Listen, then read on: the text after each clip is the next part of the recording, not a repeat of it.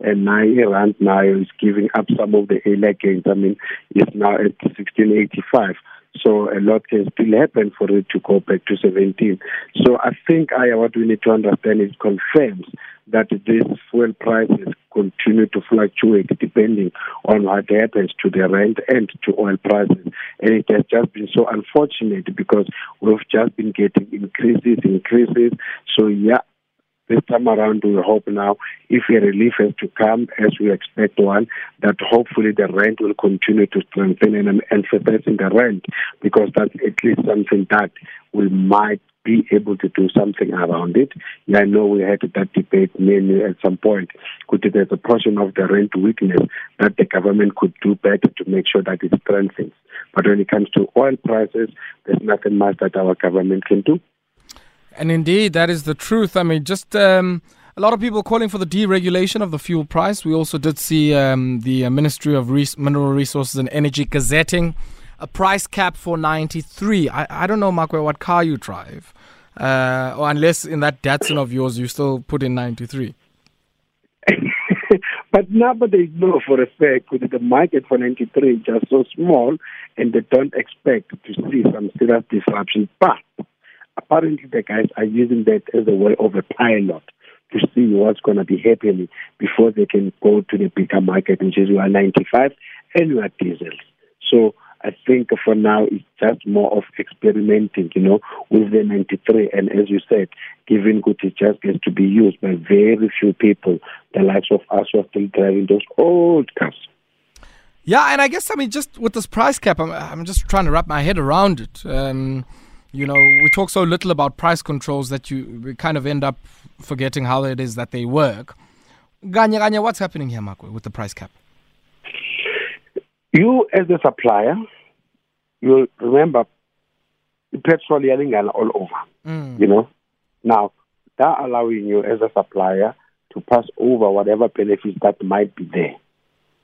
So now we know, look that uh, it depends on how many liters you do, how much money you are making, because some of these uh, guys are just running, just making it, you know, not making huge money out of that.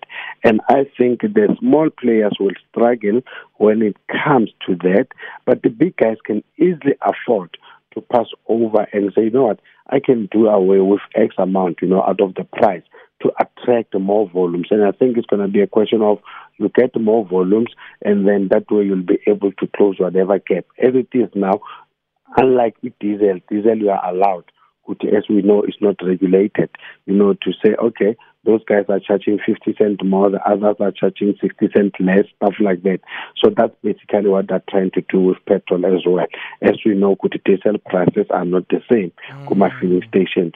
So basically, they hope that whatever that is there can get to be passed over to the end user. But the question continues to be have we seen the free market system working efficiently? Something that is still debatable. Hmm. Now, you know, here's the other dynamic, I guess, that um, I'm quite interested in. And let's stay in the world of fuel. In Nigeria, now we know Nigeria is the largest producer of the black stuff on the continent. They're a member of the oil producing nations, that cartel OPEC. Uh, but they're also dealing with uh, pipeline theft. So, should the oil uh, before it even is able to get to the petrol stations. What effectively is happening here? I mean, one pipeline, which is able to, um, you know, pump hundreds of thousands of barrels a day, is how should I say this? Is poked in more than 135 places. Yeah, basically, that 180,000 barrels per day, it's almost 15% of your consumption when it comes to natural It's huge. Number two, we know Nigeria, as you said, it has been struggling to increase its output as much as we see other members of OPEC have been allowed to increase their output. But Nigeria has been failing to do that. So many, even before people could even steal that oil, the guys could not even produce to their full capacity. That itself tells you that without even stealing that oil, the guys were not making good money and there were no good investments. So it continues to be an issue when it comes to Nigeria that all these rebels, all these fightings, for them to be able to raise the necessary money to go and buy whatever they need to buy, the guys will continue to steal that oil. And we know that is the biggest commodity for them. But it gets complicated because now it starts affecting the economy as it is. Look what is happening to their currency, what is happening to the inflation. Apparently, even people are going to the extent of piling up on cryptocurrency because of the falling currency. And we know we had that discussion with, you know, sometimes your currency gets to be weakened because of the economic fundamentals of that particular country. So it's just a very, very dim, dim situation when it comes to Nigeria. And then, of course, the implication of this. Um, I mean, we know Nigeria is no, in very, very fraught times. I mean, there's an election coming up. There's um, uh, the OPEC dynamic. One would have thought they should have been benefiting massively from the uh, better than expected fuel prices for them as a producer. Fiscus will continue to struggle.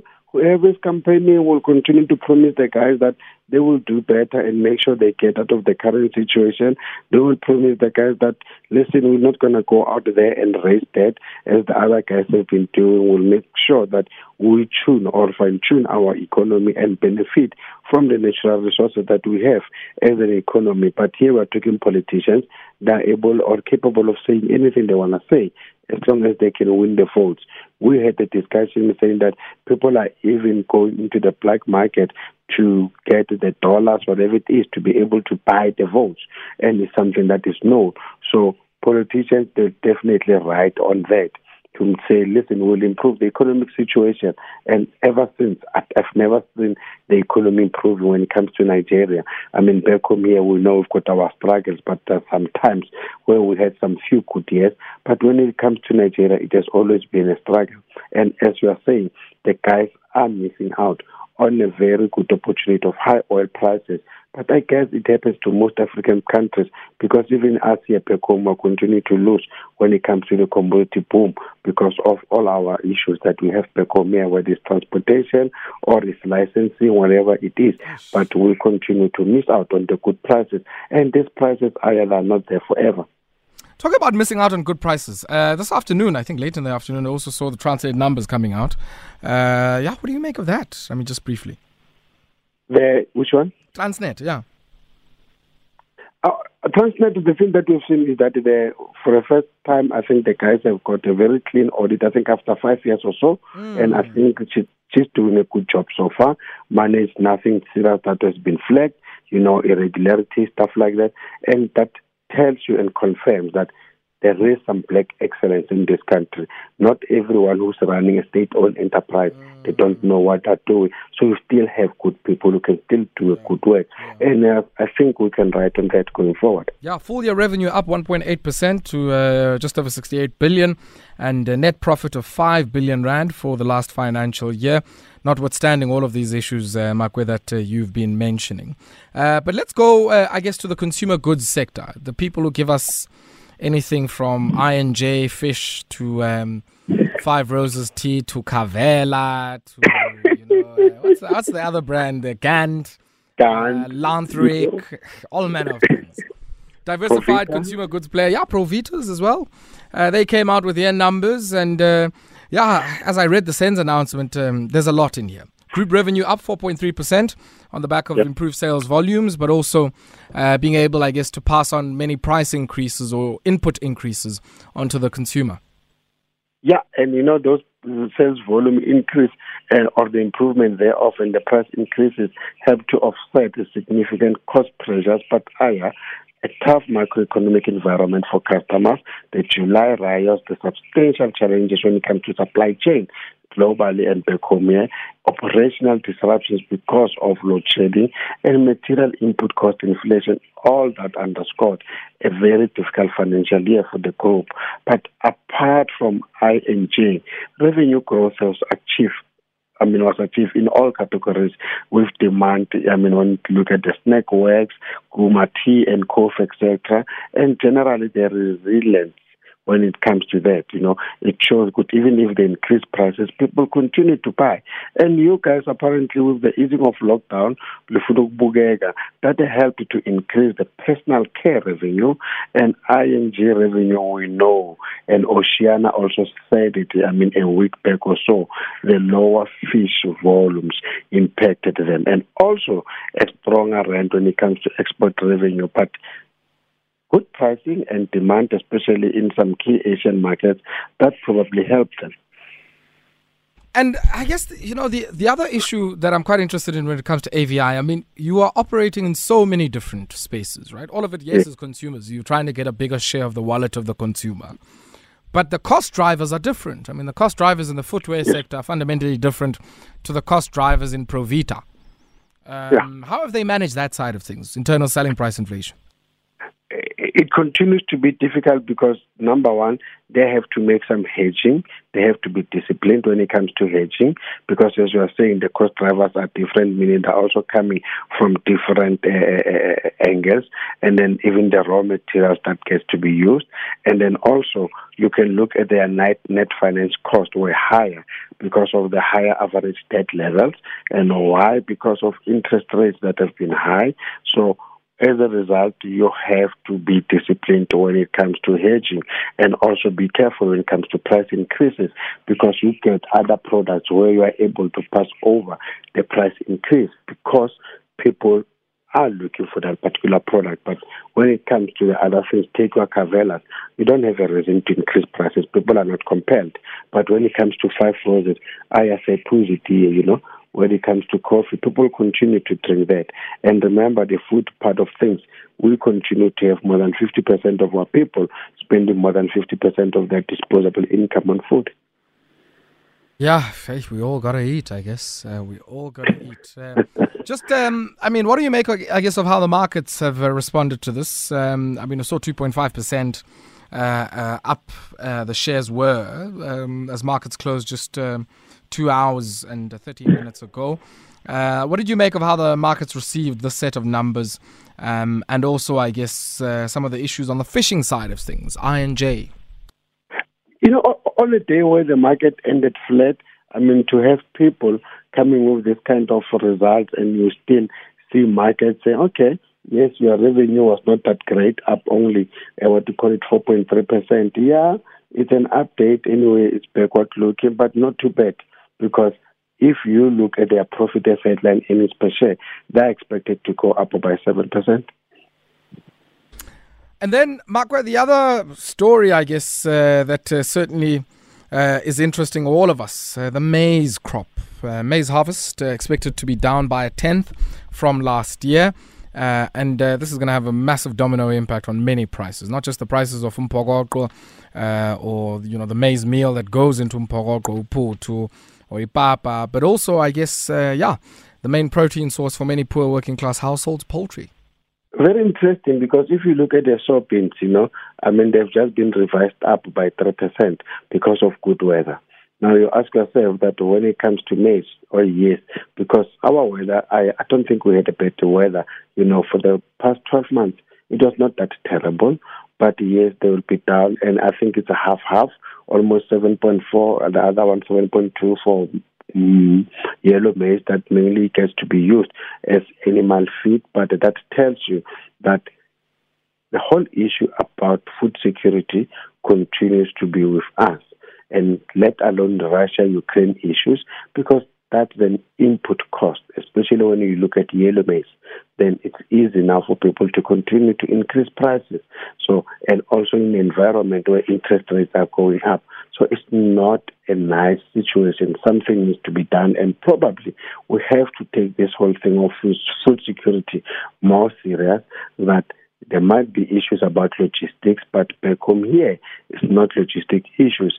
We're just complaining about the weather, but the maize guys might be wrong higher.